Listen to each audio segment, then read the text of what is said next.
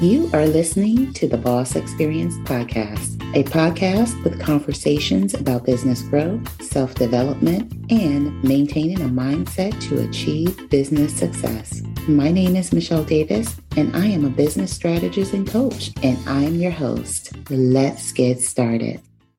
Welcome to another episode of the Boss Experience Podcast. My name is Michelle Davis, and I'm your host. And I'm so excited you're with me today. And I'm so excited that you chose to tune in to my podcast. And so in this episode, we're talking about why would anyone want to become a coach or a consultant? There's so many business ideas, you know, that people hear about on social media and just period.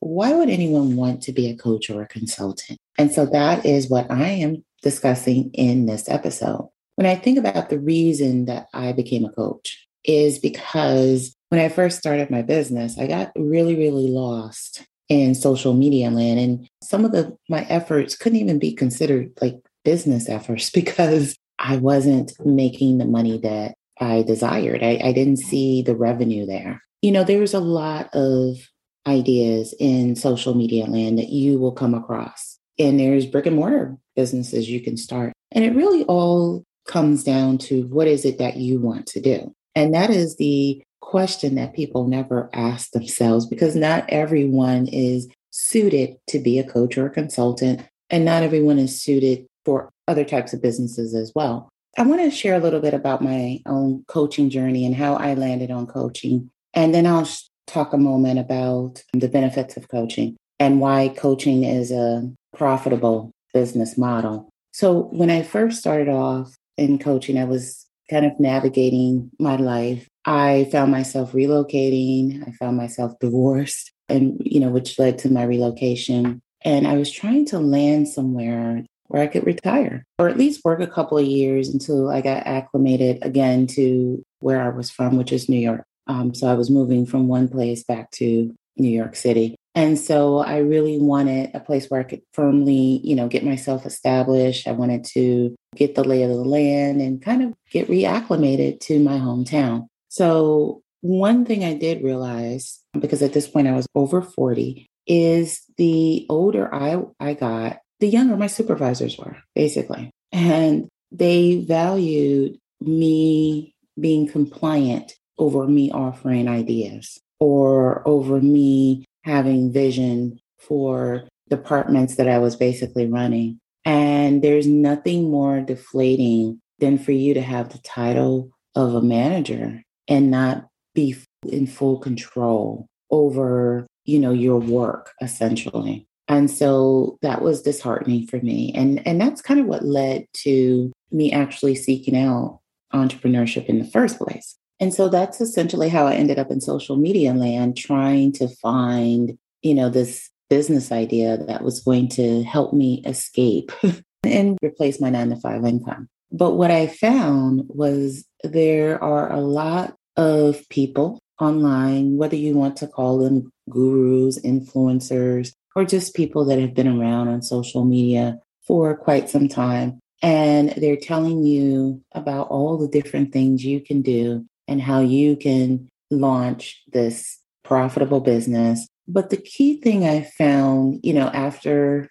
a lot of experience launching some rather random business ideas, I was one that was, uh, I had shiny object syndrome because I was new to the online world and I never really looked at what I was good at. I instantly thought that my expertise had no value.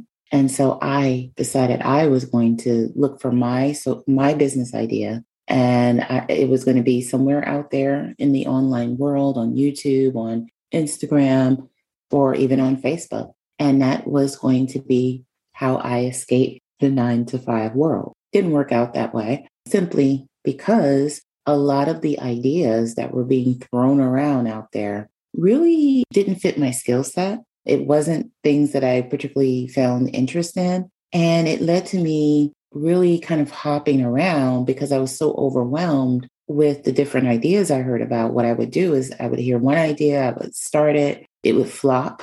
I wouldn't make any money or made very little money doing it. So then I would hop on to the next idea. And get involved in that, buy a course, thinking maybe that was the answer why I didn't do well with the last business idea. And that didn't work for me either. Hey, if you're enjoying this episode and you know you're ready to take that next step to finally become a professional service provider on your own terms, I want you to consider working with me. When you work with me, I help you start your business the right way from the beginning so you can generate the revenue you desire doing what you love. So head over to CEOBlueprintAcademy.com. That's CEOBlueprintAcademy.com to check out the ways you can work with me to get set up for business success right from the start. That's CEOBlueprintAcademy.com. Okay, back to the show. And what I ended up doing was launching a lot of random businesses that were never, ever, ever going to generate any income for me, certainly not replace a nine to five income. You would be lucky with a lot of the business ideas that you hear about to really earn the level of income that you need to support yourself and your family, particularly, you know, if you're over the age of 40, you have kids, you have stuff going on. So you can't be running around launching these random business ideas. And the other thing about launching all these random businesses is that I needed to be validated in some way. So when I discovered coaching, one of the toughest things or the thing I struggle with the most is understanding and coming to terms with the fact that I was the expert. I didn't need external validation for what I already knew or experiences I already had or any accomplishments that I had that could bring someone else results. I already had those things. Those things were within me. And that was the biggest struggle for me when I made the transition into even thinking about starting a coaching business because I had all of the knowledge, skill, and expertise within me. I just had to tap into exactly what I was going to build my business around.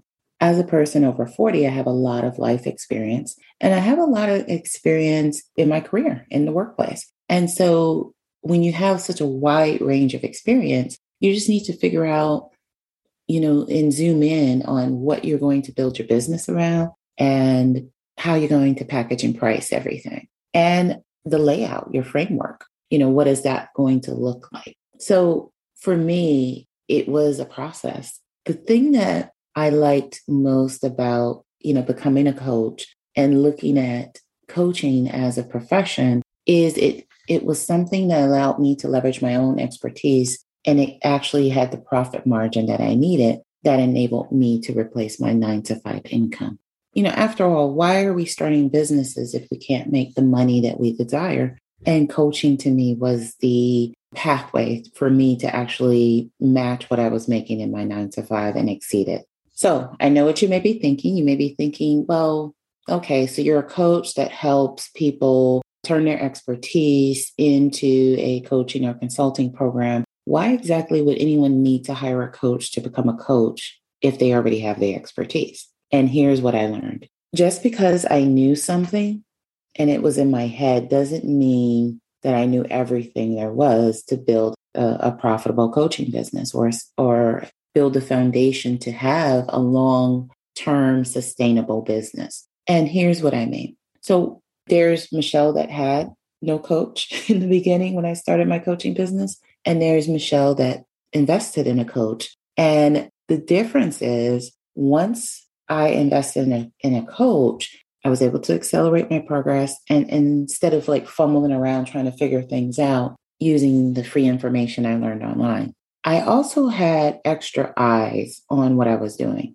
When you think about leadership as an example, there's so many things you can talk about regarding leadership. And what I needed was a, an objective way to make sure that I was laying out my coaching program in a way that allowed other people to get results from what I was educating them about. Because if people don't get results, then they're not going, you, you know, it's going to be hard for you to stay in business. So you have to be able to, do, to deliver results. And so once I had a coach, I was able to, you know, lay out my process in a way that made sense because I wanted an effective coaching program. So I needed to have, you know, my my coaching pillars. What was I teaching or educating people about or helping people do? And what does that look like? And so if you do that on your own, it's kind of hard to have that objective view because you know, this is a very personal situation for you. It's your business, it's your expertise, and you have no one, you know, that's telling you, you know, maybe you should think of things this way, or maybe you should think of things that way. And so having a coach gave me that objective point of view.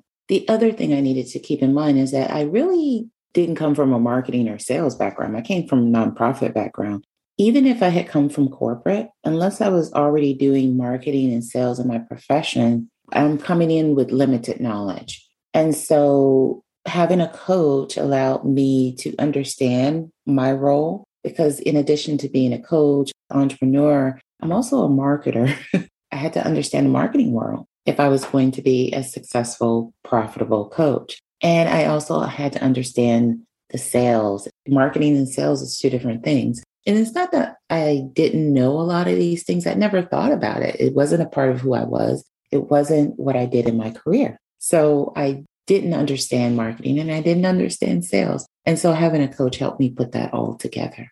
The other thing is is having a coach enabled me to have accountability for what I was doing because if you're still working your 9 to 5 and you're trying to build a business, it's very easy for life to catch up to you and you'll spend you know less and less time building this business over time if you have no one making you accountable.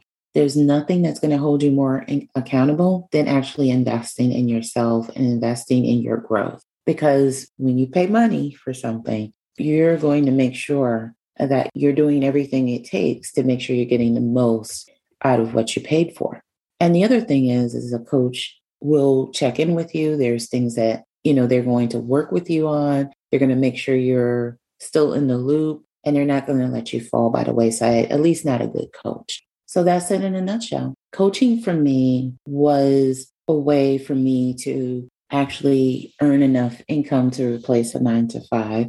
Coaching allowed me to leverage my own expertise.